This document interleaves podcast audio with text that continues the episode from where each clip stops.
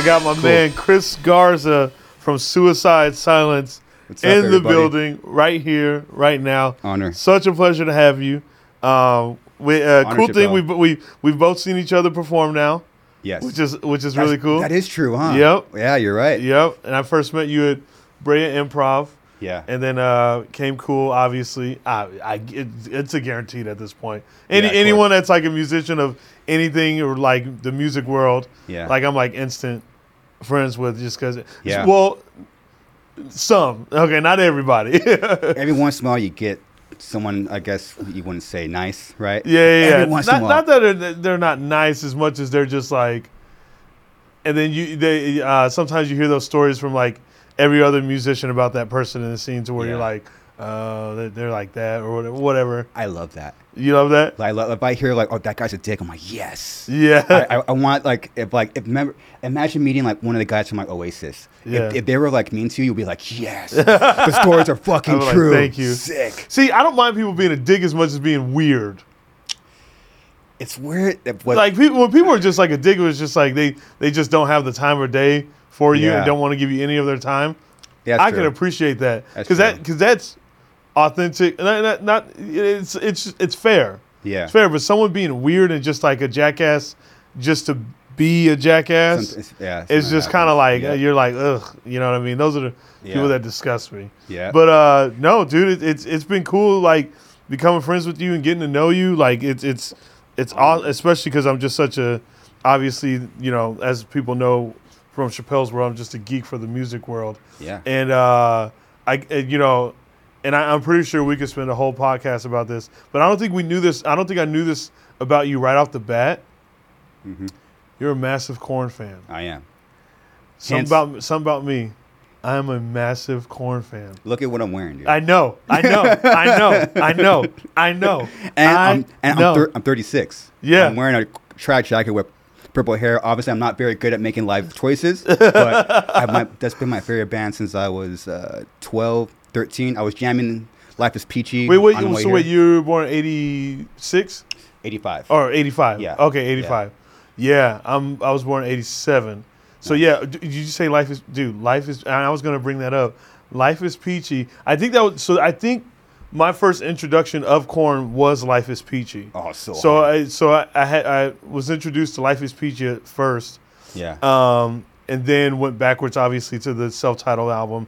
Then moved forward to Follow the Leader and then cool Issues. So then it was just, you know, easy transition. But that band is a powerful band and, like, a band that I hold so close and near and dear to my fucking heart. Dude, they are. I love that band. And I mean, just thinking about it, like being a kid listening to that band, like you. So wait, how old were you when you got into them? Yeah, 12, yeah, I say 12, 13-ish. Mm-hmm. Yeah, so they were, heard them like that. That's it. I mean, that's just, and I heard Follow the Leader first, now I went backwards. So for you to go backwards and forwards, that's fucking even cooler, I think. Yeah. You know, like, because when I got into them, I don't think they didn't have Follow the Leader yet. That wasn't dropped. Yeah. So by the time I had gotten to them, they just had the self-title and Life is Peachy, and then eventually, I want to say shortly after I did, the Life is Peachy is when I discovered them is when they got, but man, obviously a massive influence to you, Korn.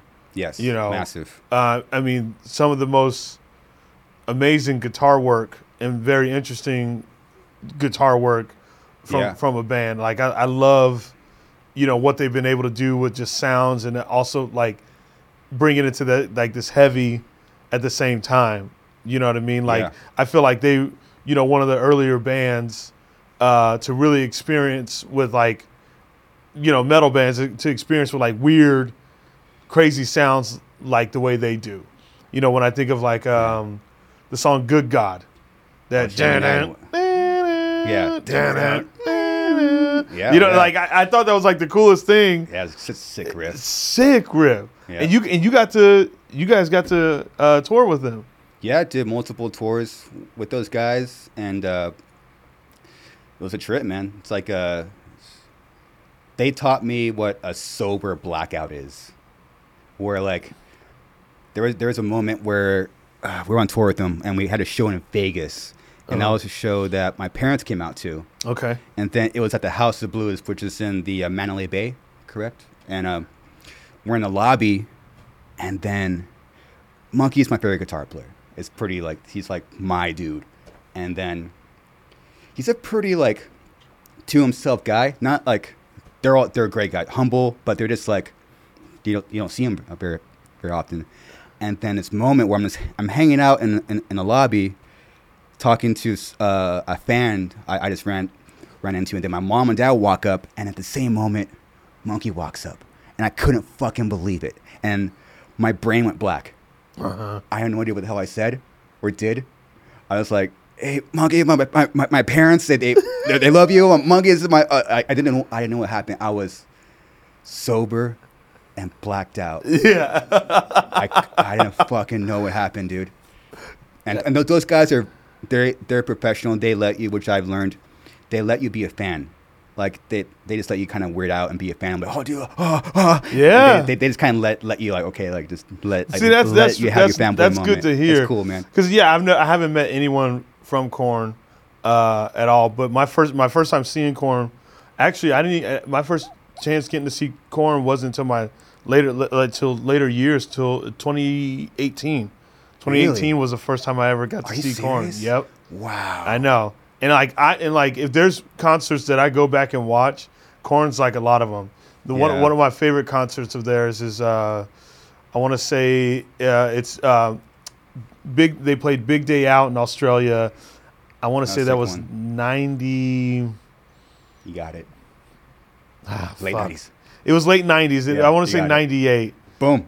Was it? I'm pretty sure it was 98. You know that concert? Yes. Oh, look at you. Yeah, of course. Yeah. I'm on YouTube for hours, man. But, yeah, because it had to be nice. Will you type that in, Casey? Because otherwise it's going to bug me. Yeah. Go to YouTube. Oh, that's sick, dude. Yeah, so YouTube, Korn, Big Day Out. I want to say it was 98 because they didn't have any.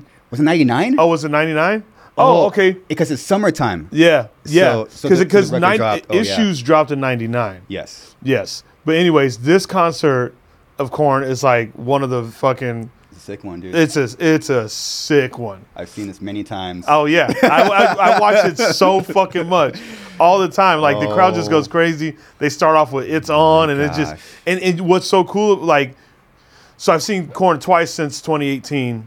Yeah. And that band still... They go hard in the fucking paint on stage still. Top notch still. Top fucking notch. I think they're the heaviest live band of all time. Oh my god. If you see them now, dude, they're like, wow, we're still that heavy, dude. Dude, still that heavy. I did not realize it. I was just because I didn't know what to expect, because I'm like, all I know of Korn, like, you know, especially seeing them live, was like, you know, these videos I watched from like back in the day. So like, you know, that's all I really knew. Yeah. But to like see and to see that experience up close, you know, was like, it was fucking insane. And yeah, the both times I've seen them twice. The both times I've seen them, it's just been fucking gnarly. Incredible, like, dude. They're just a heavy fucking band. They're a heavy band. So to take it back to your story then, like, okay, so, you know, was that like your intro? Like what made you say yes to the guitar? It was them. So the band is from Corona / Riverside, and we're actually still there. Yeah. And I would see my dad's band practice in the garage, and I was in diapers. So that so it got me into like music. But then when I heard the band Korn, like when I heard that song "Got the Life," which is the last song I played before I walk in here. I'm pumped, dude. Yeah, I know. and then when I heard that song, it was literally over. Mm-hmm. And that song, and then. They ended up playing locally like a few months after, which ingrained in me also the importance of touring right after your record comes out. Like, because I remember like the song came out, then they were in town. Then my dad took me to see him. That was it. I saw him. That I remember it was probably like 20,000 fucking people there. It was the first show was 98. Yeah, it was 98, and they were on tour. Rob Zombie Yes. It was the Rock Is Dead tour, and Videodrome opened, and that was the first concert, first show. First time. It was like, it was a lot of firsts, and then literally like it's an image in my head that I still carry with me. Like I'm gonna be up there. And that show right there was like, that was yep, it. I'm playing guitar. I'm doing this tuning. I want to do heavy stuff. I want to be a weird band. I want to go on tour. I want to meet them. Mm-hmm. And you also play 7-string guitar. Yes. Yeah. Because so, of, but yeah. So like, how did metal become the attraction? Is metal the only thing that you were into as a kid, or were you into like pretty? So that was pretty much like that was it. When Korn went into Slipknot, and then after a few years, I heard a band called Fear Factory. Yeah. Shout out to Adino. Fear Factory got me into Cannibal Corpse, and then you got the death metal thing that I'm now at. That, the same time, you have MP3.com was where you found music. Yep.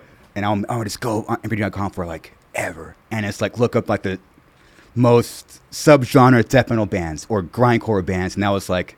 But Korn was like the start of all that. The foundation. And then I found all kinds of... And so the commonality was metal. Yeah. Metal, heavy, weird. And then that, obviously that inspired me to start, my own band. Mm-hmm.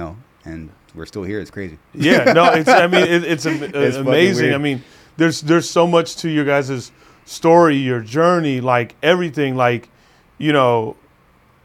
I mean, just like obviously, rest in peace, to Mitch. Like, just that alone, and and being able to still be a band. Like, I mean, that was your front man, and an extremely talented front man at that.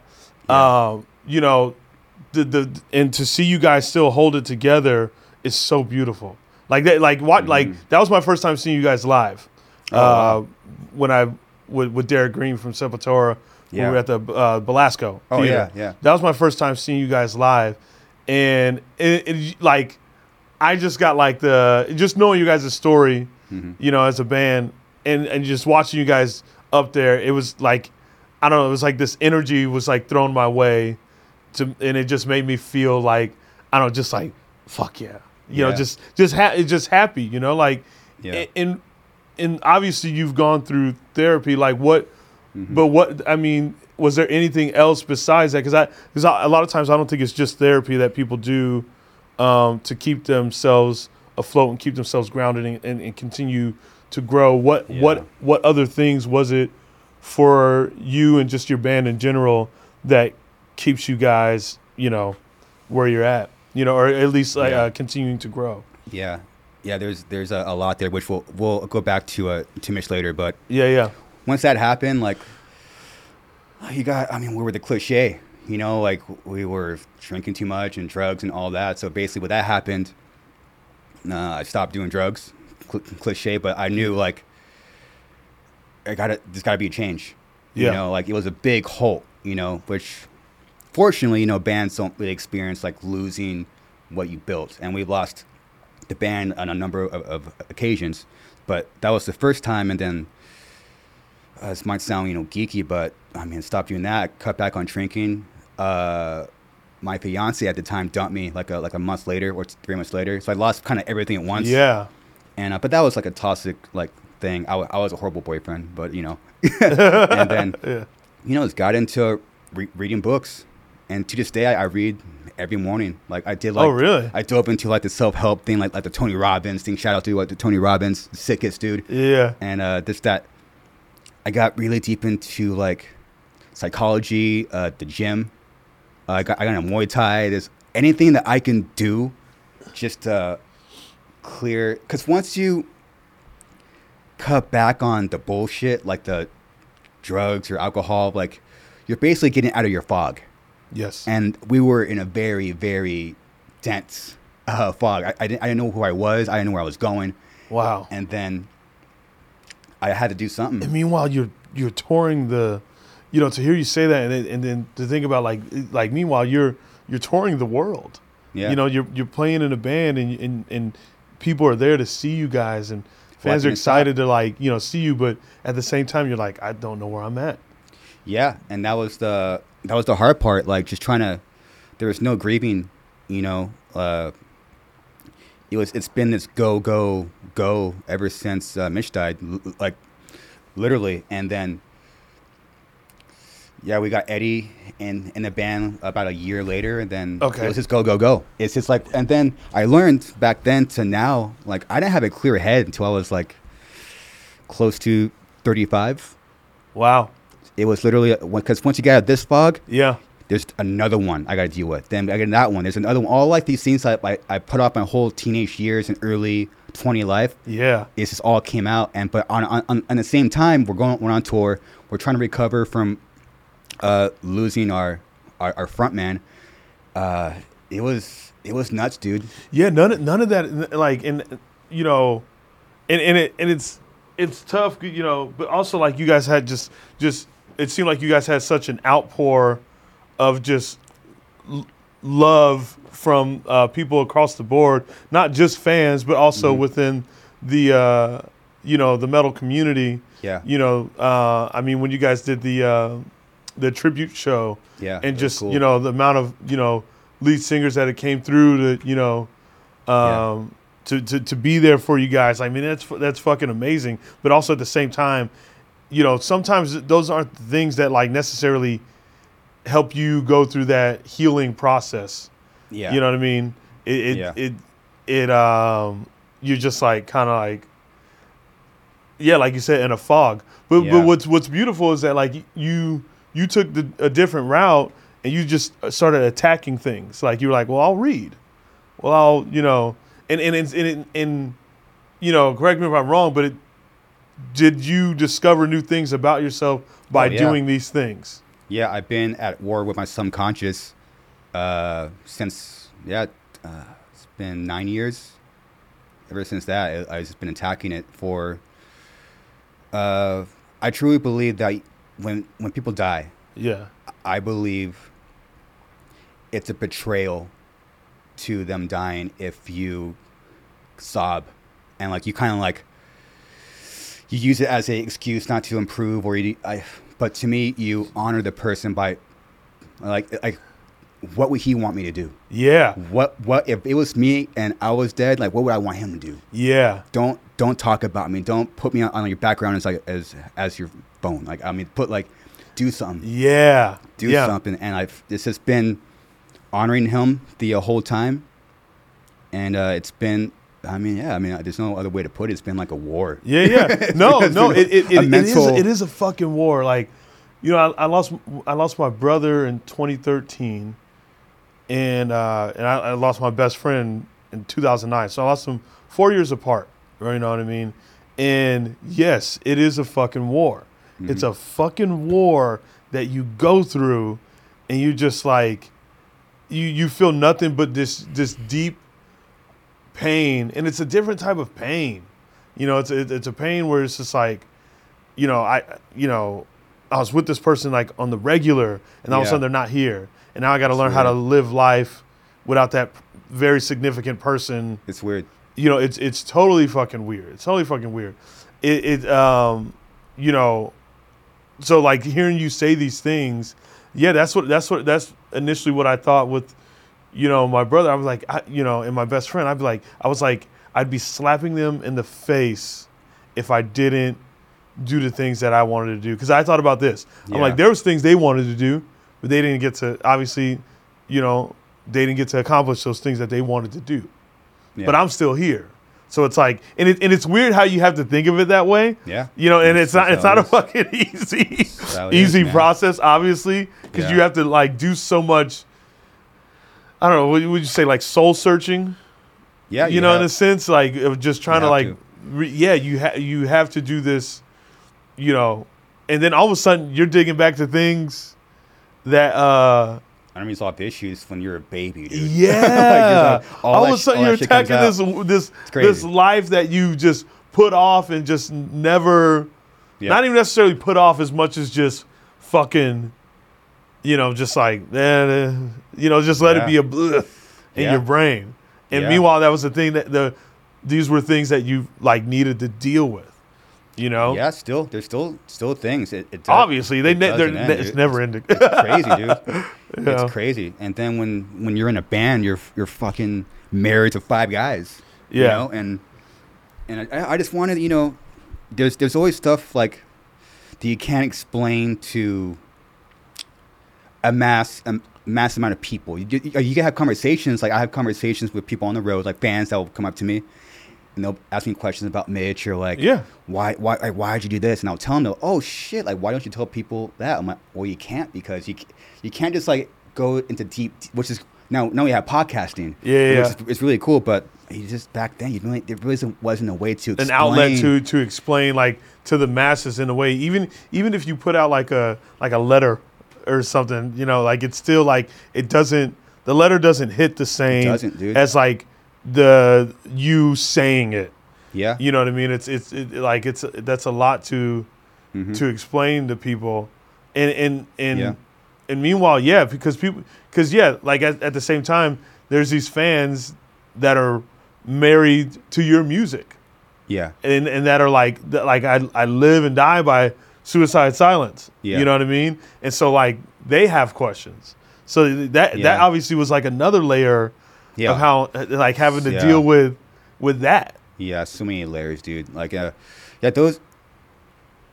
fans like that, like you see like the tattoos and stuff. That kind of keeps you going, but you're so like conflicted because you have literally,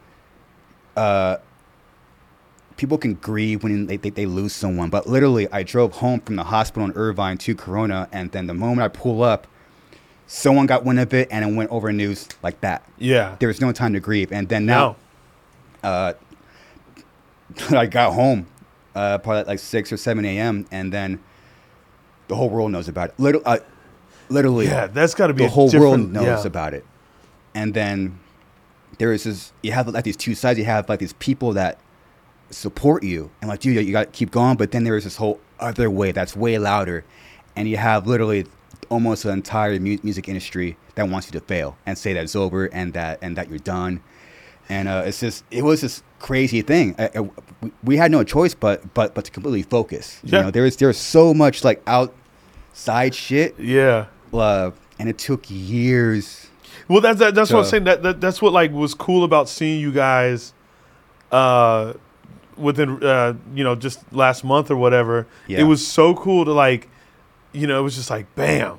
Yeah. You know, because I've always watched, like, you guys' live footage. Oh, cool. You know what I mean? To be quite honest, I watch Alex's drum cam videos. Oh, they're great. Online. I love watching him drum. Yeah. You know what I mean? So I'd watch those all the time. I think there's a couple, like, Warped Tour ones that he has of him drumming and stuff like that. Yeah, but, so I've obviously always known about you guys, and then obviously known you guys' story. So then to see it live, you know, to see you guys live and where you're at now, like that, like, you know, how could you not appreciate that? You know, how, like, you know, like how could you, like, to see? I think there's this thing where people really love a triumph story. You know, because on paper, if you read about, like, on paper. You guys are supposed to, like, it's almost like, oh man, we shouldn't be here. Yeah, you know what I mean? When you talk about, like, you know, the heavy drinking, the heavy drugs and stuff like that, but then but like to triumph over all that and make this massive change while continuing to push out and make great music, man, like. Mm-hmm. Fucking, that is tough as fucking nails. Pure fucking hell. Yeah, exactly. It is mental. Literally, I mean, we are lucky. Again, we are. So everything I say after this is like, just know that, like, we are lucky, and we feel lucky to be here, and we're still going. We're still here. Like, we are. We know how lucky we are, and it could have really fell apart at any point. But to get there was just, or here, and we're still going. It's just, it was hell, dude. I literally sacrificed anything I could but my physical life to keep Suicide Silence and the legacy of Mitch, my best friend and brother, front man, face of the band, half of the soul of the band. It was to keep that going. I sacrificed everything, money. I went broke multiple times just to try to keep the band going. Wow. It was just everything I could. Yeah, and that's the thing that people don't hear about. No, dude. You know what I mean? Because I guess you can only explain and say so much. Yeah, it's tough. You know what I mean? It's been tough, yeah. Yeah, you can only explain and say so much. And then you like you said, like, for me, like, you know, like, I didn't have any of caliber or anything. Yeah, I was doing stand-up, but I wasn't like, I wasn't full-time stand-up or anything like that. So, like, you know, the thing about, like, my brother passing or my best friend passing, it was just in my, like, small little bubble. But, like, for you guys, that was, like, the world knows. Yeah, mm-hmm. I first and foremost, you know, want to commend you guys for being able to do what you do and continue to do that. And then I think I've heard you explain this in another interview where you talked about the podcast has really helped you a lot too. Yeah. You know, like, it's been another outlet for you to, you know, just understand yourself on another level because you're an introvert. Yes. Yes. Oh, yeah, I'm right there with you because, you know, I've just gotten better at it. Mm-hmm. You know what I mean? But other than that, like, I'm pretty fucking to myself. And obviously, if I'm with my friends, it's different.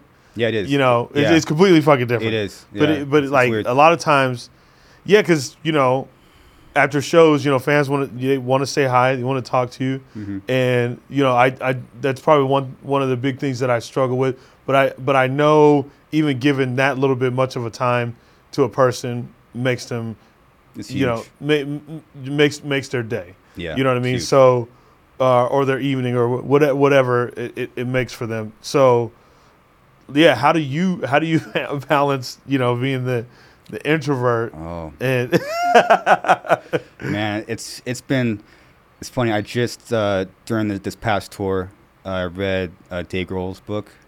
Oh, The Storytellers. Yeah, it's great. Oh, I got it. I haven't started it yet. Yeah, it's sick, dude. This has been something that you keep hearing about, but when you hear Dave Grohl say it, or at least in the book, because I was reading it, and then fake it till you make it.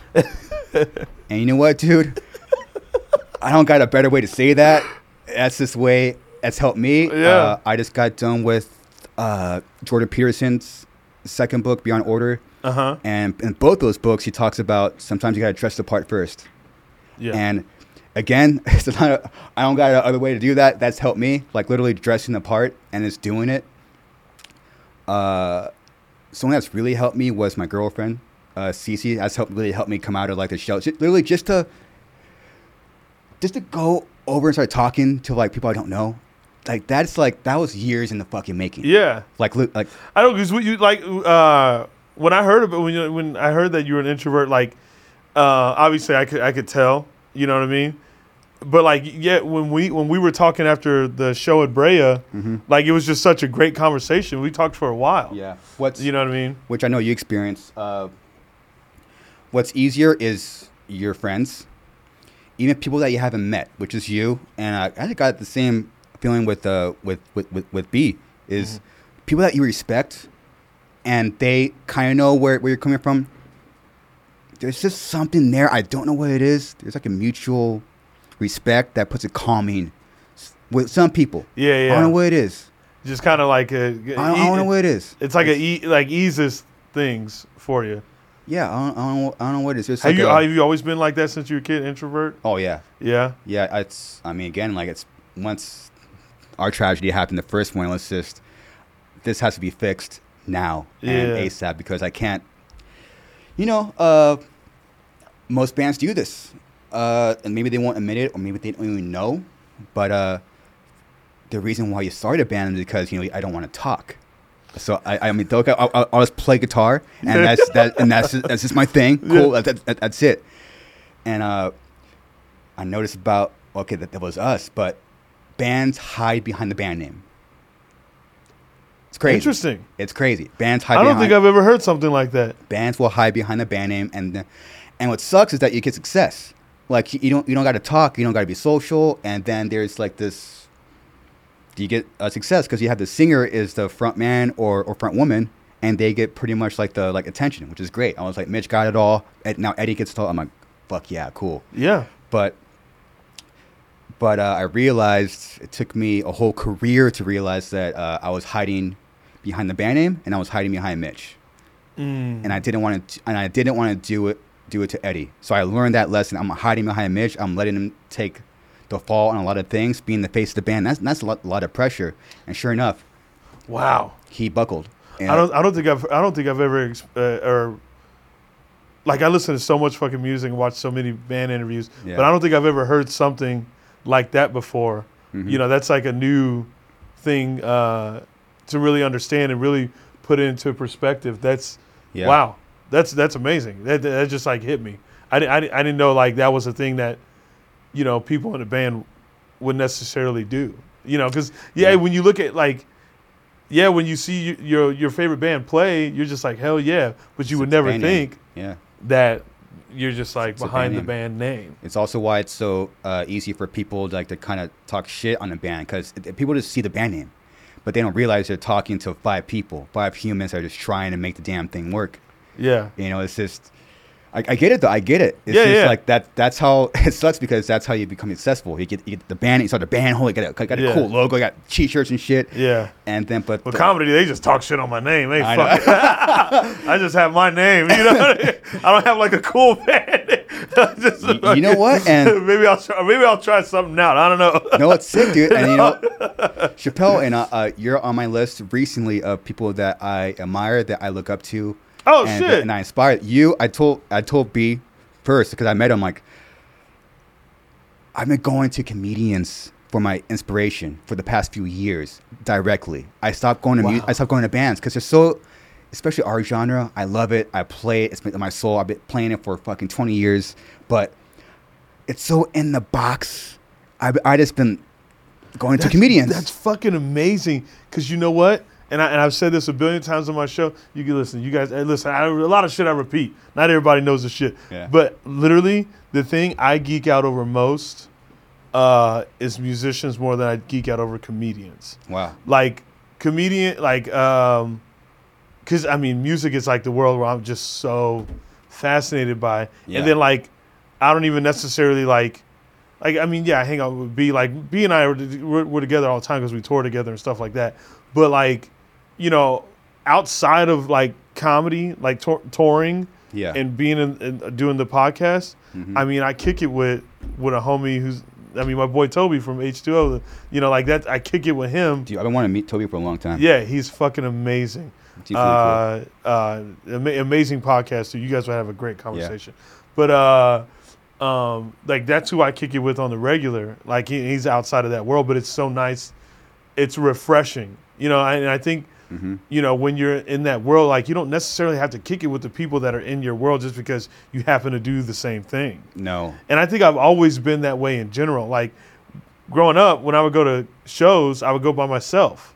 Wow. You know what I mean? Because most of my friends didn't really listen to the music, music that I listened to. Yeah. And so I would just go by myself, mm-hmm. you know? So I just kind of kicked it in that world by myself. Wow. And then...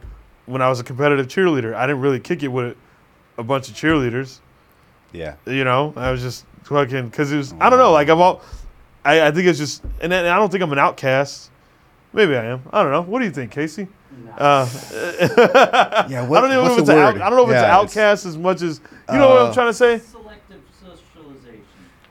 Hey, I like that. That's an intelligent smart way to say that. I know, right? Yeah. Wow. That's that UConn degree. Or that where did you go again? Central Connecticut University degree. Beautiful. That's the Central Connecticut. But so it's interesting that you do that. What sparked that? Like, have you always been into comedy, stand-up comedy, or? Yeah, I mean, I think there's some universal things we have as humans. That's music. I think it's its own. You hear it all the time. It's its own language. It really is. Yeah. And then comedy. People love laughing. Yeah. Unless you're really a fucking weirdo.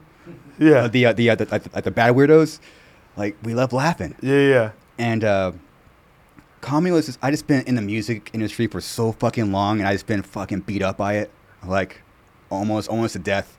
And then just getting into comedy and seeing comedians and how you guys would use your social media and how hardworking you guys were, and how, and you're hanging around other people. Mm-hmm. And like, that's like, you don't see that in my shit, dude, you know? Yeah. And just like, I've been recently following you, but I've been following B and the two Bs, yeah, you know, yeah. Brian Callen, you know, Bill Burr, Rogan, Andrew Santantino, all these guys. I'm like, they built their names. Yeah. And they're also innovating outside of comedy. Mm-hmm.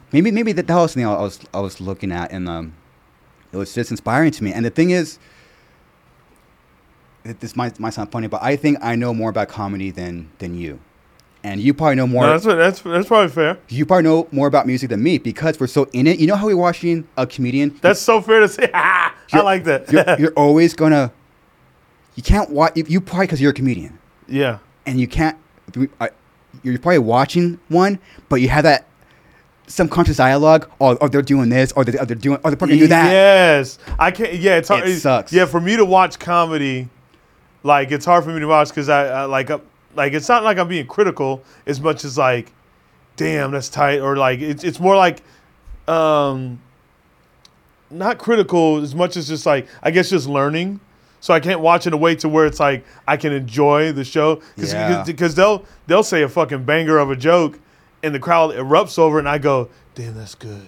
You know what I mean? Like that's like a reaction that I have, whereas like so I totally get what you're saying. Yeah. Unless it's like a comic where I'm just like, I need to see that comic special. I've always liked that comic. Yeah. And I just love that comedy or whatever, blah blah blah. Like you know, then I'll watch it and I can actually enjoy it without trying to like, but it's still kind of hard because I'll still be like, it's tough, huh? It'll make me want to go right. You know what I mean? It'll make me, of course. Like I'm like in the middle of it and I go, I'll pause. And then I think of something for myself. See? You know what I mean? Like it does that to me. So I can't necessarily enjoy it that way. Very interesting. Good eye. So when I saw you, that was, I haven't seen it live.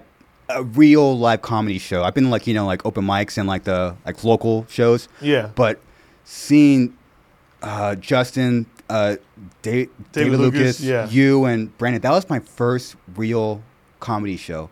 Now it's the first fucking time in a long time, Chappelle, where you could be innocent. Yeah. And enjoy a show. Yeah. Because no matter every band, because like you know more about music than me, because I don't have the innocence in my ears to see a band play or hear a record. Damn. Because you're no matter who it is, you're always analyzing. Yes. And it fucking sucks. Yes, always analyzing. That's what it is, analyzing. That is so fucking true. So your show. Yeah, so when I see a show, I'm like I said, like the way you guys made me feel when I saw you guys perform and like obviously knowing the backstory to it, it's just like fuck yeah. Yeah. You know? Oh wow.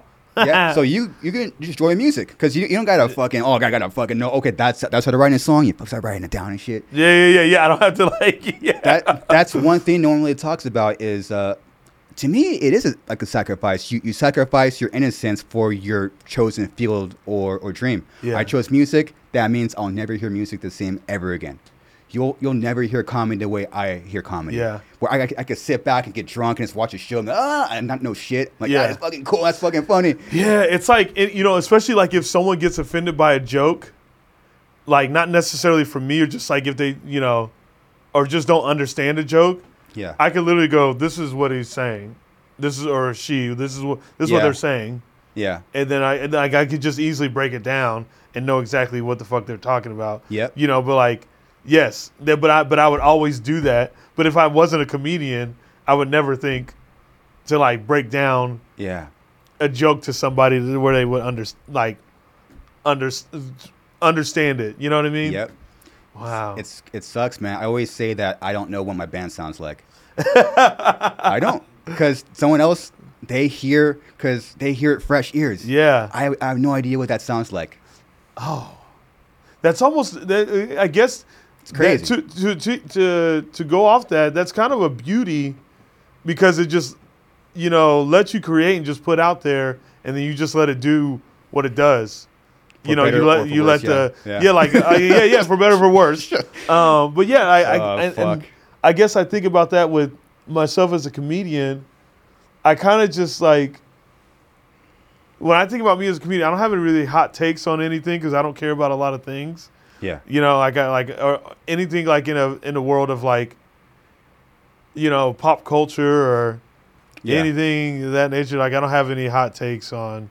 Yeah. You know, like I couldn't write a joke about some celebrity situation because I don't really care. Yeah. For it. Yeah. You know, so I kind of just write based off of what I know, and a lot of my shit is just self-reflection. Yeah. That's pretty much like all my comedy, and then I kind of just let it do what it does. Yeah. You know, and just put it out there. And then and then it's out there forever. Yeah. Forever. I thought you know, I was watching one of your interviews, and I thought that was there was an interesting that you said when you were talking about like in the sense of being relevant and staying relevant, how do you just keep going? And you said something along the lines of the way you stay relevant, quote unquote, or whatever, you know what I'm fucking trying to say, is continue to look within. Yeah. That's a beauty. Yeah. Most people don't say shit like that. Yeah, because ideas are infinite. Yeah. They're just, which I'm fascinated by writing a simple riff and fucking 1-2 frets. For an outsider, that might seem easy, but to write that and for it to be different and original every time you're just there, it's the hardest thing to do is write a simple riff. And just doing like a simple 1, 2, 3 or like whatever pattern or fret marks you're at, those simple patterns, they're infinite. Mm-hmm. Out of nowhere, one will hit you and it sticks. And literally, it's just infinite. And then sometimes, you know, I'm the same way now I was when I was a kid. Literally, I went in my career, I just went full circle. Yeah. You know, I've done this, and then I experimented here. This record sold a lot. This record sold fucking nothing. We lost all our money. And then we fucking wrote another record. It's okay. And then, but I'm just doing the same shit. You know, I just went back to where I started. It's crazy. And this whole journey of our... Yeah, because what, you got 7 albums? We're currently writing our 7th record. 7th, okay. Oh, so 6 right now. Yeah, currently writing the 7th record. Man, yeah. You don't necessarily think about that, and you know, when you just like a band, you're just like, we can't wait for it, and meanwhile you're like in the studio like working your ass off to figure that world out. You know? Yeah, I'm always like fascinated with like comedians and fighters too. I'm the same way, like UFC fighters and bands too. I'm like, when let's say any drama comes out, I'm always like, I don't care about the drama. I care about the person. No matter who it is, I'm like, what are they going through in their lives? They're just a fucking person, man. They in their late 20s. I was in my late 20s once, and that was hell. That was a very confusing age. You're like trying to find yourself, and anyone that's, you know, at least 27 or up, you know, that's a weird age, dude. Yeah. So when something happens, I'm always like, you know, what are they going through? And I hope they get through it, because I was there. Yeah. And it was hard to get through those times. Yeah. You know, and now I'm 36 and took a long time to get through all that stuff, because people don't really know what's going on. I'm always like, what's going on behind the scenes? Are they going through a breakup? Did a mom or dad die or something? It's always something that I'll question. Yeah. With us, there's a lot of shit that happened behind the scenes, and then people will just say, "Oh, that record sucks," and then just toss you. I'm pretty sure that might be. Correct me if I'm wrong. With comedians, like maybe you're only as good as your last joke, maybe, or like. Because if it's comedy is not the same way in music. Is where it's like you Once you put out a special, you record this material. Yeah, that's it. That material just stays on the record. Yeah, and then you have to write completely new all the time. Like, and it's like, you know, where it's like you could go out there and play a song from your first record. Yeah, I can't go out there and do a joke. Yeah. From, and a lot of times I guess we're like, I can't do. I'm tired, man. Yeah, I can't. Fuck. Yeah, I can't tell a joke where I'm like, and plus like, as you evolve and your what should happen, your comedy should like evolve as well. Yeah. And what you're talking about, and it's like, what I said back there, I probably wouldn't say again because, but that just fit the time for where I was. Yeah. You know what I mean? Yeah. So like with comedy, it's a different type of climb and type of understanding. But that's what I love about it is that it's so hard. I love that comedy is so fucking hard because. You know, we have to try a new joke on stage. I know, that's always my thought. I think when I about you or we're talking about comedy, I'm like, damn, they're riding on stage, and they even when you're successful, you're still bombing. Yeah, that's so crazy. Still dude. Bombing. Like you literally go up there with a fresh brain. Like your brain's like almost empty. That's insane, dude. You got to go up there, and your brain's empty, and you just start talking. But over the years, you'll realize as a comedian. That you've gained this like strength to where you're able to do so because you put these like hours in. Yeah. But yeah, I think that's very interesting. You know, that you say that. Yeah, people don't know what someone's going through sometimes. You know what I mean? And it's so easy for people to quickly assume and mm-hmm. To those people, that's their answer, and that's what they're going with, without even understanding what someone could possibly be going through or why something happened. It's literally just, yep, that's what happened, you know. And yes, people forget that. Yo, I'm just as human as you are. Yeah. You know, the person that's at home watching this go down, I'm just as human as you are. Yeah, you know what I mean. Like it like I'm no different than you. I mean, I do. I mean, the thing that makes me different is, I mean, you know, I got people watching me in a sense or whatever. But like, when it comes down to it, like, I still rent.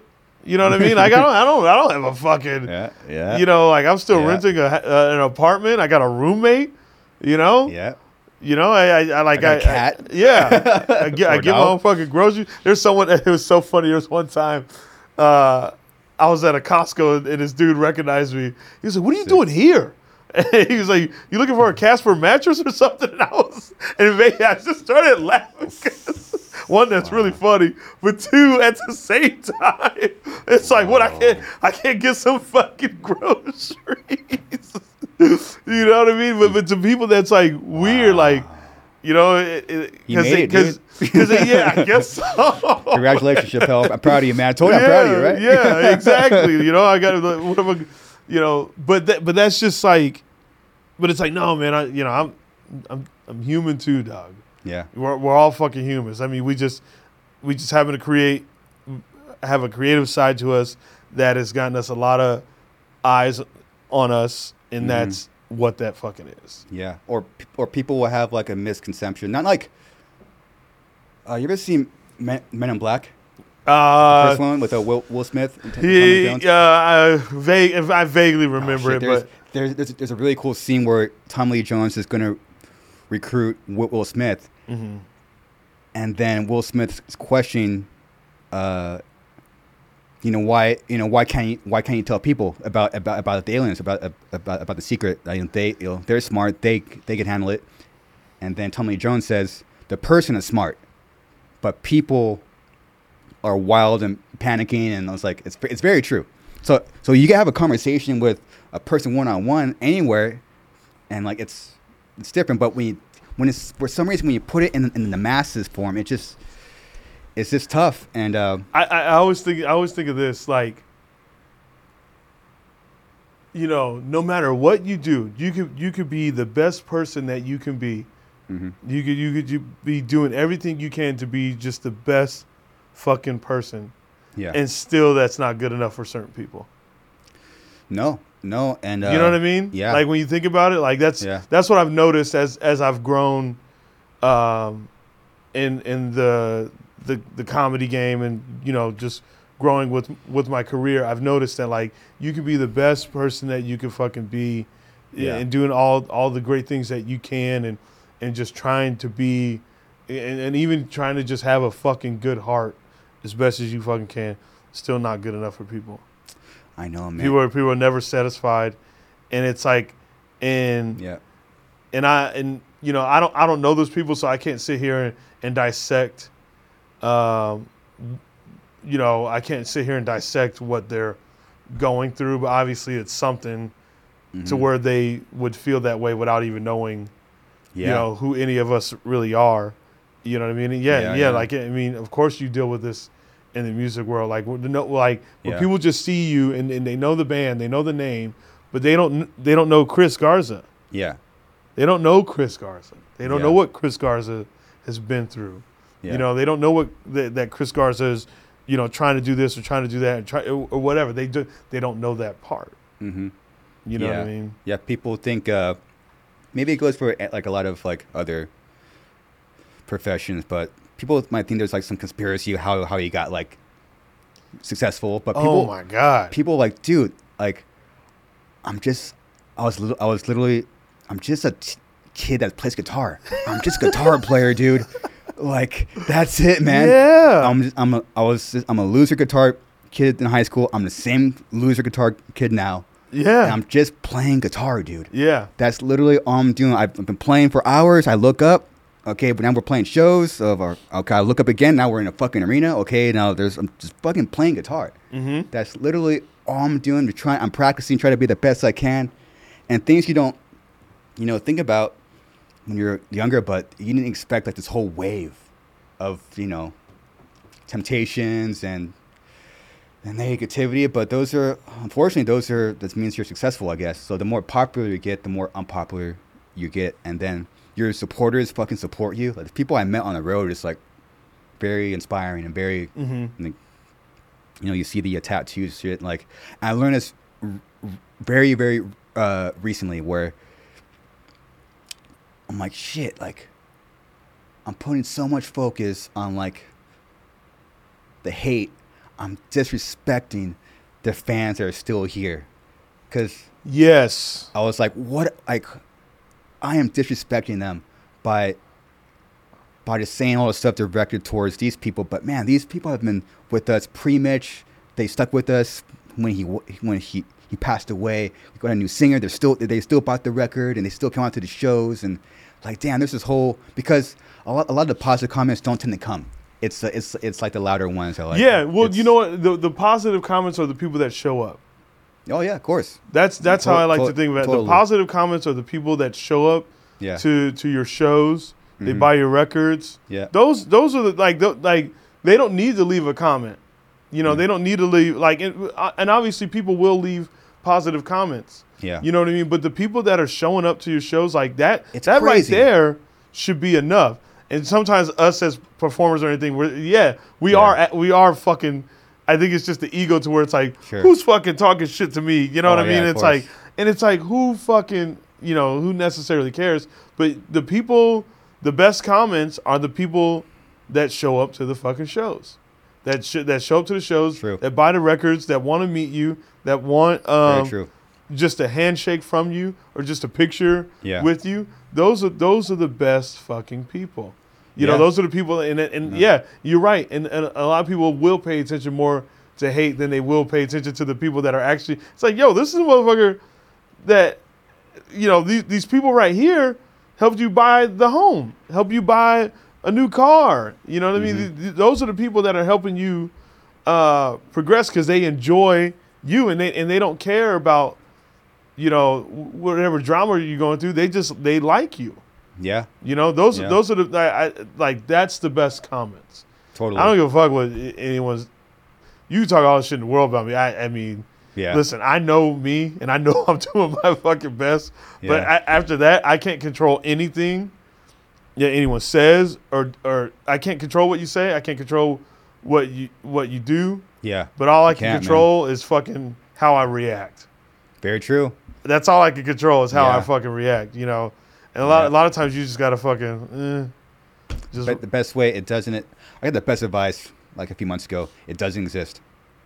Yeah, it doesn't. Yeah, it doesn't exist. Which we probably hear all the time from my B. But it's very true. And I very recently, also everything's recently. Everything feels recent. I don't know what it is. It's because fucking COVID put a halt to us. Oh yeah, we all got COVID fucking last month. Loved it.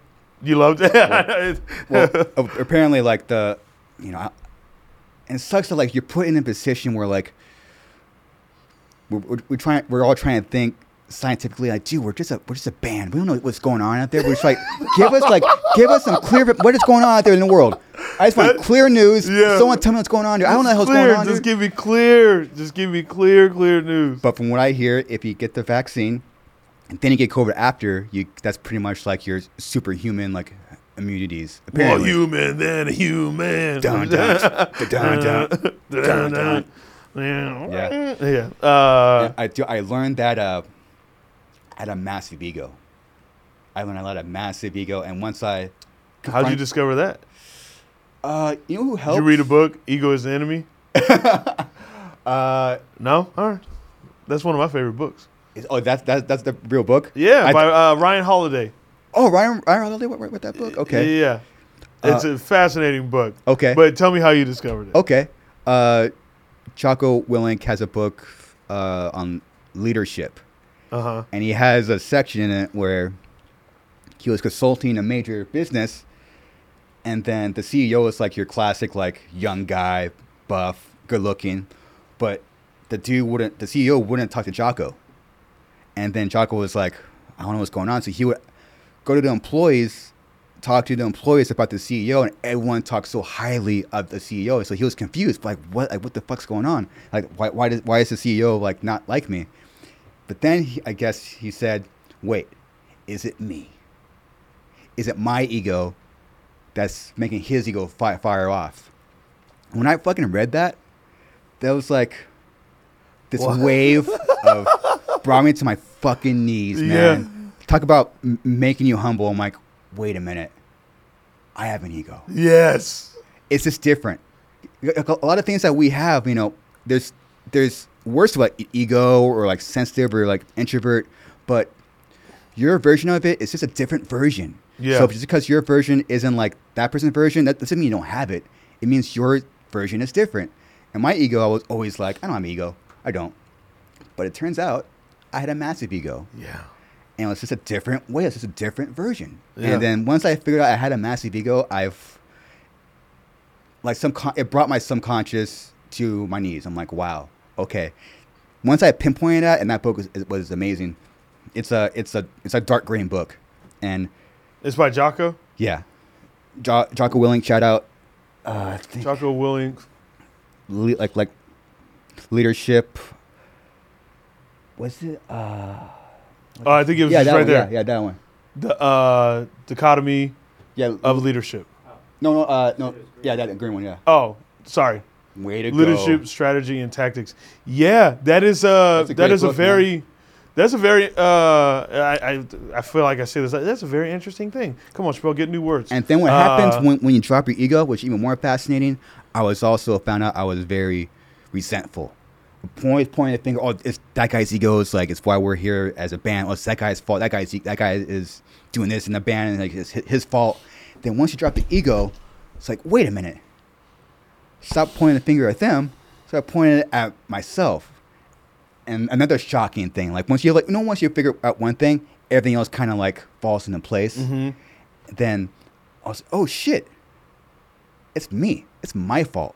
Then that opened up this whole door of like, all these things that are fucked up, I need to take responsibility for everything.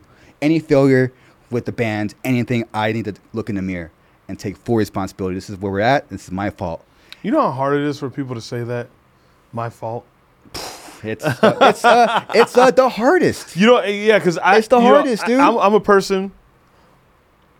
I don't care for sorries. Like, I don't care for someone to apologize. I don't care for apologies. It's weird. Like, an apology literally means nothing to me at all. Yeah. You know, and I think I've always been like, always been like that. But like, as I've matured, I think it means nothing to me because I've already worked out the situation myself to where I'm okay. So I was like, I don't need your sorry. Like, I'm fine. You know, I mean, I never look for a sorry for anyone where it's like, I need an apology. Like, that's a fucking egotistical thing to me when people say that. Like, I need an apology. Eat a dick. Yeah. You know what I mean? Sorry, I say eat a dick a lot on here. Yeah. But in it's just because it's like, you know what, I'd rather put it on me. I'd rather take my own power and use that to make myself better. I don't need your apology for me to have power. Yeah, yeah. That's why I don't really give a fuck about apologies or anything of that nature. It means literally nothing to me at all. Yeah. Like I'd rather fucking just, I got this. I'll fucking carry the weight. So yes, I like to put a lot of things on me, and it sounds like that's what you are trying to say. Like you like to do, you put it all on you. Yeah, and there was a point where I was going to leave the band. This was very like I'm going to say this was recently too. My gosh, I find a word I always say. I'm going to stop it today publicly. Okay, publicly. Today, Chris Garza stopped saying recently. Jeez, please, God. It's left his vocabulary. Yeah, and then luckily, I had a close friend just listen to me. And having friends that will listen to you when you talk are massive. Shout out to my friend Carlos Lopez. He used to be a Fender master builder, but now he's doing his own company. He made me the 7-string. And I went to his house, told him what I was doing. It's like, but then he's like, no. Like then he kind of started asking me questions, and like I was like, whoa, that listened, and then kind of gave me another perspective, and basically kind of saved me. And then I met with each band member individually, had a meeting, and they didn't come to me. I went to each person's hometown where they lived, had either lunch or dinner or coffee, and said what was going on. Because, you know, people are different when you're in a... And you're talking about band members. You're talking about their own egos. Uh-huh. If you question or say anything when it's like a group setting, people are different. Yes. People are different. Oh, my God. Wow. Yeah. Bro, I love all that you've discovered, man. I'm so glad we sat down here today. Yeah, that's cool, man. It's fucking amazing to hear... Cool. You know, it's amazing to hear other people talk about this kind of shit and just really... I love dialogue. Dialogue is the fucking greatest fucking thing. Dialogue, you know, communication. Communication is everything. It's just fucking it's so much, because then you can get an actual feel, and you can talk, and like you can really work things out, and like you got, and when I talk about dialogue and communication and having conversations, I mean for both people to fucking sit there and drop each other's egos. Mm-hmm. Egos. Way to go! You gonna edit that? You gonna edit that out, Casey? No, sir. Clip all that. Right. Anyways, clip that. Clip that. YouTube clip channel coming right up. God damn it! I just started singing "Hotel California" after that one. For everyone to drop their egos and to have conversation and listen. Yeah. You know, if. Tell me another way that works besides that to fix the situation. There is no other way. Conversation, then action right after. That's it. It sucks. Yeah, and that sucks. And it's like, if we didn't have the dialogue together, then I'm going to assume there's no problem or anything like that of that nature. Yeah. We didn't have the dialogue. I got to have the dialogue with you. Got to dialogue. If there's really something, you know, we got to sit down together. Let's talk. Yeah. You know, like, what's that Coldplay song? Let's One-on-One. Talk. Let's talk. Coldplay's, you know, heavy, dude. Yeah. Yeah. Wait, do you listen to anything else besides? Of course. Yeah? Yeah. Hell yeah. I like Oasis. They're fucking sick, dude. Thank you. Yeah. Oh, shit. Oh, yeah. What have I been jamming lately? We just went on tour with them. I've been jamming Ginger a lot. Ginger, yeah. They're fucking sick. His joke. Are they redheaded? Oh, it fucking blew me away, dude. I was like, I forgot that's what he said. Are they redheaded? I was like, no. I'm fascinated by people that have a take just like that. When they know nothing about a subject and have a take, I'm like, how do you do that? Me personally, having my own podcast, I'm trying to learn how to do that. Just a flow of how do you feel being a host and stuff as an introvert? It's luckily. I had my whole life building this learning muscle, so that helped me. Mm-hmm. So luckily, I mean, I like asking questions. I love shutting up, and it's listen. Yeah. And it goes along with dropping my ego. I mean, having guests or friends just asking questions, and it's literally, it's actually been saving my career.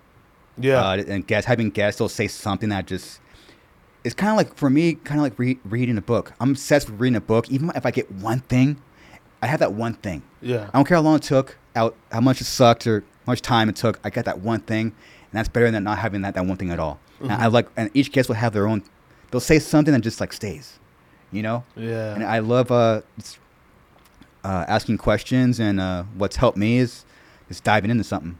Yeah. And it's been another humbling experience having like I also had a big stutter.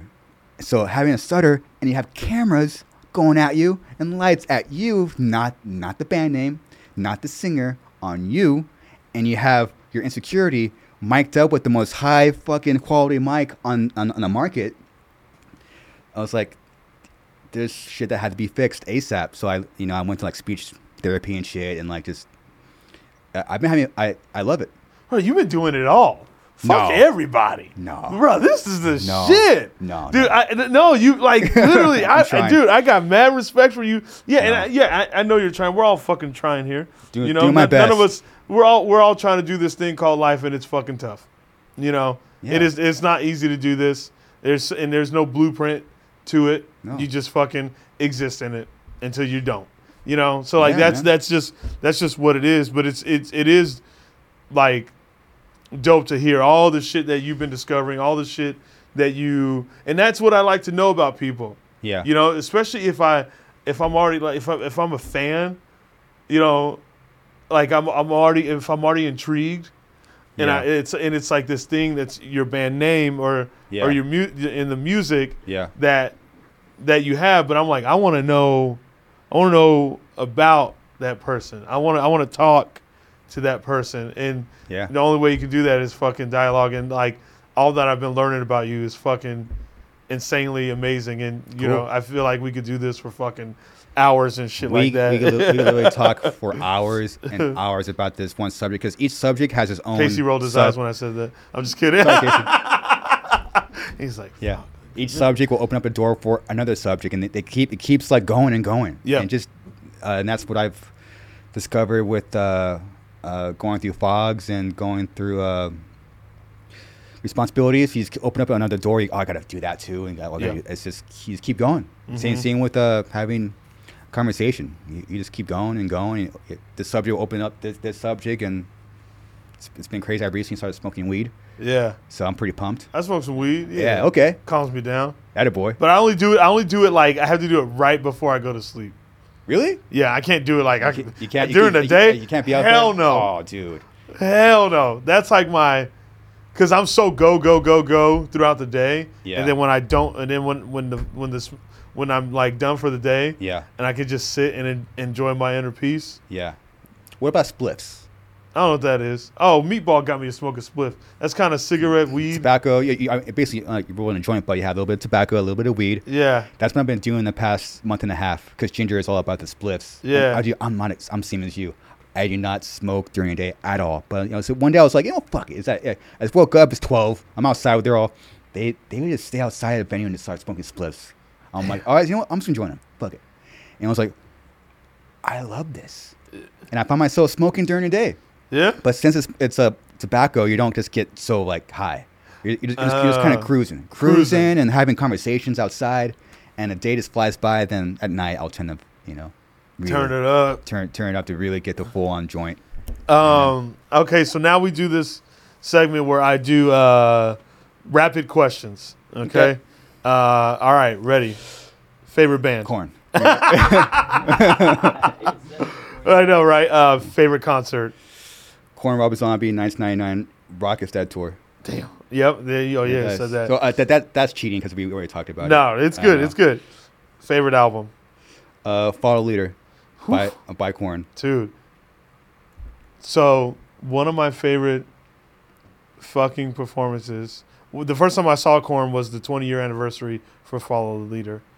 You were at the Palladium. Palladium, yes. I was there too. Sick. Oh wow. That's sick. Damn, that's amazing. Cool.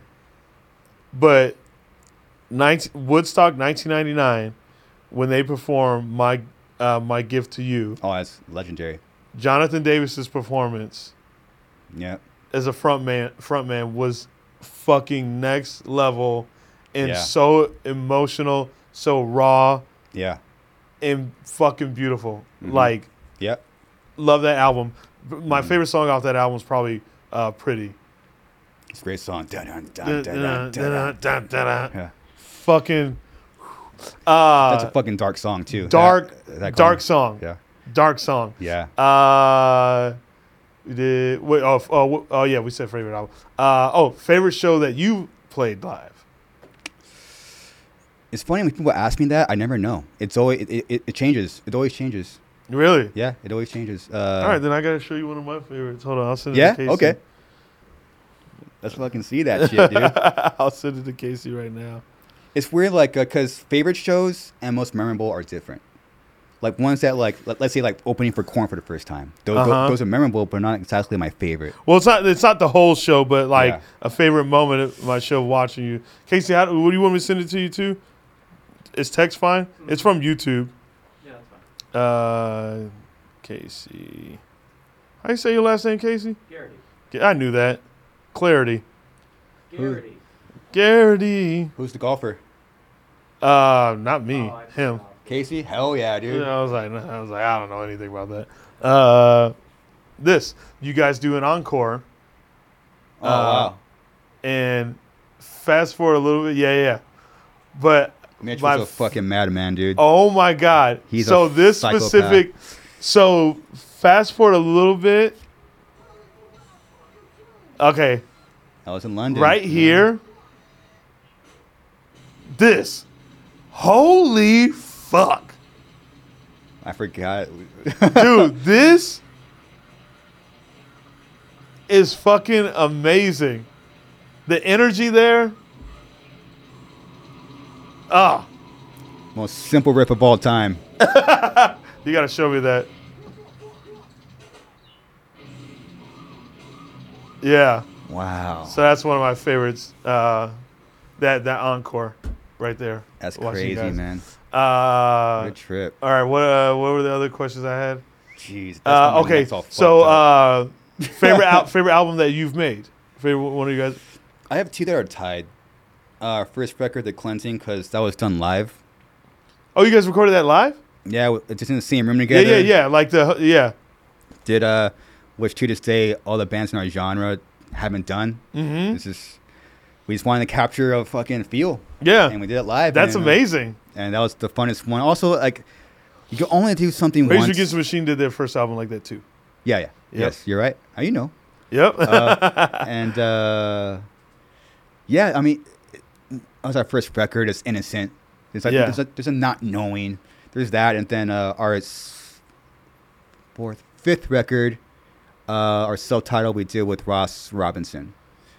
Making that record, which was done on Venice Beach, on Venice Beach. He pulls it out of you, huh? Yeah, he's crazy, man. He is crazy. He's now my friend, which is even crazier. I know. I noticed that too. He's even another friend. Ross, man, there was this. I was first introduced to Ross Robinson. I had this VHS tape of Korn, Who Then Now, or something like that. Yeah, I had that VHS tape, sick. And it was like I want to say it was the making. It was when they were making Life is Peachy, maybe. Yeah. And so sick. Oh my God! Like, I just loved it, and I think he did Slipknot's Iowa album. I think he did. He did the first two. So Iowa. He did the. Oh yeah. Okay, yeah. He did Iowa. And so, and just hearing like artists explain how he really gets it out of you is fucking amazing. It's nuts, dude. Yeah. The moment he did his thing, it was like, oh, yeah, that's the thing. As he, you're in a room, and it was the first song, and then he just starts going in the Eddie, started asking all his questions about his childhood and shit. It was like, so you get like these goosebumps. It's like the mood gets weird, and then bro, I just got chills. You're just like, whoa, dude, like, and then like Eddie's crying, and then like. Alex starts out to the beat to a blast beat. I was like, and you get those chills and you're playing. You're like, oh, that's what he's been fucking. It's crazy, dude. It was nuts. a moment that I, oddly enough, that was when that record came out, we got bashed, and any money I had in the bank fucking disappeared. Really? Yeah, people. I guess you could say was our lowest purchased. You know what's so funny about that though, because like as I've been meeting musicians and interviewing musicians, I've always heard that people always go back to those albums. Yeah, because that's how you learn. Yeah, you know, it's almost like people weren't ready for it yet, and then they mature, and then they go back and they appreciate that album. Yeah, I mean, I'm not really like that. I just what people put out is what. I enjoy it because I, you know, whatever.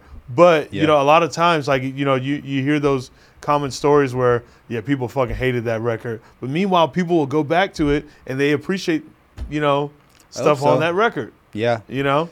Yeah, unfortunately, a career has to play out for, because then you explain it, but the career has to play out. Yeah, and then all of a sudden when people hear you talk about it, they're like, oh, I need to go back and listen to that. Yeah. That makes sense. So a few more years, I think quite a few more years still have to pass for, I think, for people to look back on the record. Oh, that record made this, which I said out loud, but of course it gets kind of drowned out by the crazy backlash we got. But to me, you know, it's like if we make this record now, I wonder what our 10th record is going to sound like, where we're going to be at in 10 years. If we do this now, sacrifice what we have now, where we're going to be at, you know? Yeah. And it might be a little bit of ego. And that was the self-titled you said? Yeah. That's self-titled with Ross. And, you know, it might be might be my ego coming out, but a lot of bands talk a lot of game, but when it comes to showing up, it's only us. People talk about experimenting on the record, or like, we want to do this, want to do that. I'm like, okay, but you listen to the record that comes out, it's the same shit. Yeah. So we did it. Yeah. We it's like, and one more question, yes. we did it. But also at the same time, that might make you discover something else, like on the next record that you could be able to create. Oh my God, it's worth it. Exactly, because you were like, you got to make that sacrifice, because then you'll be able to experience something, and then people are like, whoa. Yeah. Fuck everybody. Yeah. And plus, I guess if we go back to age, we were late 20s in that record, Confusion Age. She really planted the seeds to really find ourselves. Maybe not on that record or the one after, but we're writing a record now. I'm like, I'm finally doing what I've been working for years, if not over a decade for. Yeah. And that's stuff we learned on that record, things he said to me. When your producer gives you compliments, it's different from when someone else will say, oh, do you, I mean, or say something cool about you. Like when Ross Robinson says you're a good guitar player, I don't care what anyone else says. That like, but you know what, me, you know, being like an introvert, sometimes you do need some encouragement. And that time I did. Yeah. I was lost. Yeah. Cause as an introvert, you don't necessarily look for it. You don't look or really care for much like reassurance. No, but sometimes you kind of just, and then when you hear it, you're kind of like, that was very nice. That was very nice. And that shit sent us on a journey. And I still, things he said and taught us, I go back to those 2 months more than any other period in our career. Damn. So it's cool. Thank you, Ross. Love you, man. Shout out to Ross. Ross Robinson. Favorite song of yours to play live? It's the only song we play off that one record. It's called Hold Me Up, Hold Me Down. It's just chaos. Yeah. It's just a really crazy song. All right. So we just we turn the brain off even more and just go off on a song. And it's cool to play that song because a lot of people don't like that record, but I also notice that not a lot of people listen to the record. Probably like a comedy, but like you'll say a joke and like you get like people get all crazy, but most people don't listen to the shit. It's like, did you hear before you or watch judge it? Don't go read some vlog about it. That's how I feel about Yelp. Eat a dick. You ain't stopping me from eating no fucking restaurant I like. Yeah. Just because you left a 2-star review, motherfucker. I'll walk into that bitch right now. Order everything off that menu. You ain't stopping me, motherfuckers. Man, so before you, listen to the shit. Sorry to get it so aggressive, Chris. I appreciate passion. Yeah, I got a lot of passion when it comes to shit. My girl does that shit all the time. Did you read the Yelp reviews? I don't give a fuck. Same. I don't give a fuck about a Yelp review. I don't. Yeah. That don't mean shit to me. I'm going to walk in that bitch. Yeah. Because what were we doing before, yo? You rolled the dice on a restaurant. You just walked right in and ate it. You rolled right in and you ate the whole meal? Yeah. You ate the whole meal, and if it sucked, you'd be like, I'll never go there again. Yeah, that's all you got to do. What is that harm? Now people want to feel like they have, I had a bad experience. I didn't really like the fucking, bitch, just because you didn't like the sausage doesn't mean I'm not going to like the sausage. We got different taste buds, motherfucker. Sorry. Now we do this part. That's cool, man. Now we do a part where, at the end of every episode. What the fuck is happening, dude? hey, passionate love and anger. Yeah, mixed together. Yeah. So at the end of every episode, I like to make a soundtrack for the episode for fans to listen to, and I like to make a playlist with people, and we just go back and forth. We'll do like 10 or 12 songs. Okay. I'll start off with I'll do Korn, Pretty. Damn. Okay, so we just go back. Go back and forth. Okay. Yeah. See, this is where it's fucked up because now I'm analyzing. Wait, I want Pretty to flow into this song properly. I couldn't say a fucking song. See? No, you're good. You're good. It's whatever. It doesn't matter. I'm trying to say a song without Pretty. How about? Because I was playing it today. Kill You by Korn. Damn, that's a good one. I'll do. This should be like Korn playlist. I know, right? I'll do Deftones' Street Carp. What record is that off of? I think it's off White Pony. Is it? Yeah. Fuck. Really? Yeah. What track? It's like a deep cut. Is it a deep cut? Okay. Deep cut. Okay.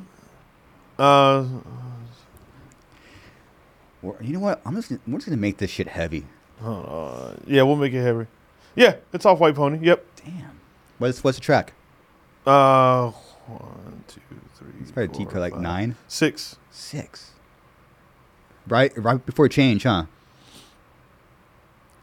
No, Change is later.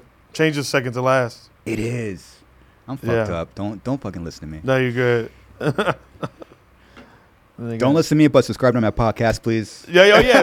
Subscribe to the Chris Garza podcast. Garza podcast. Yeah, the Garza podcast. Subscribe to his shit, all that stuff. We'll make it a heavy playlist. Fuck it. Slipknot, Heretic Anthem. Ooh, you're 5-5. Heretic Anthem. C HERI. TIC Anthem. Oh, I spelled heretic wrong? I thought it was good. I don't know how to spell it. Oh, no, yeah. Heretic. Damn it, it's heretic. Fuck. Yeah, see, I want to spell it. I'm really good at spelling.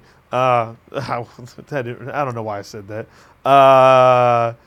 I'll go, since I brought up Rage, I'll go Rage Against the Machine, Freedom.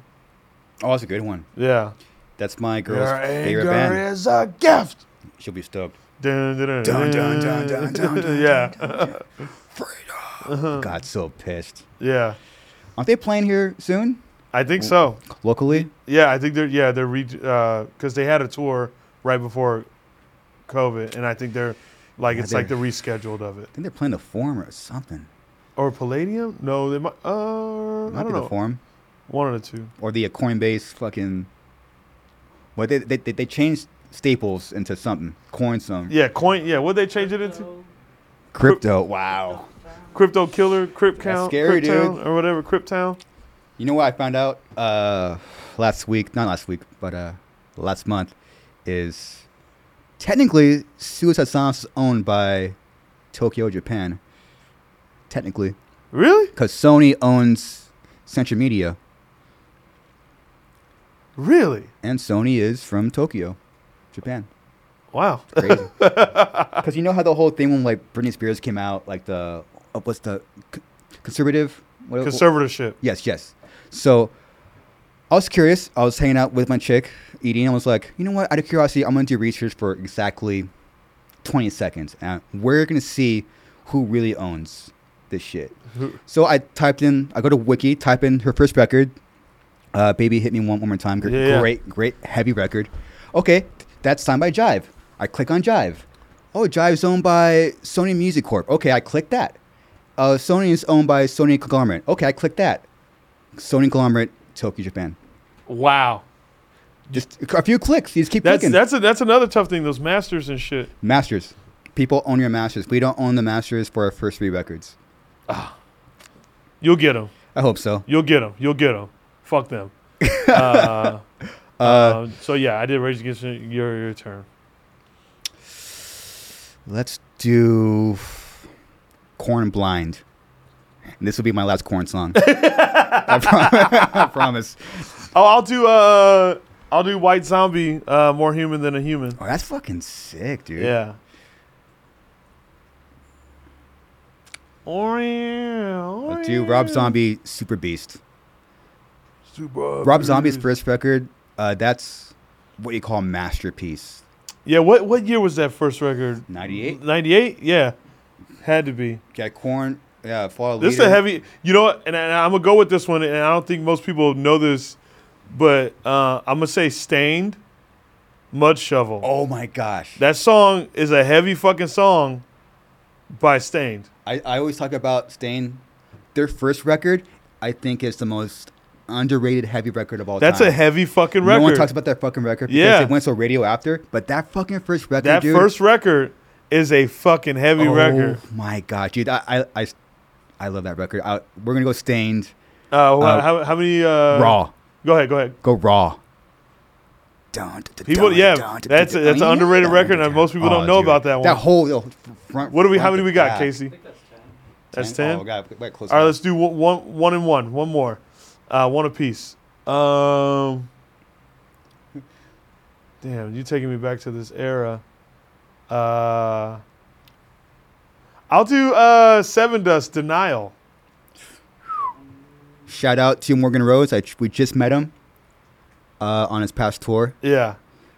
He's so cool, dude that, Seven Dust, also a big influence on Suicide Silence. Shout out to Morgan. Oh, hell yeah. I love that song. Yeah, that record, Home. Home. Yeah. Oh, my God. That was late 90s as well, too.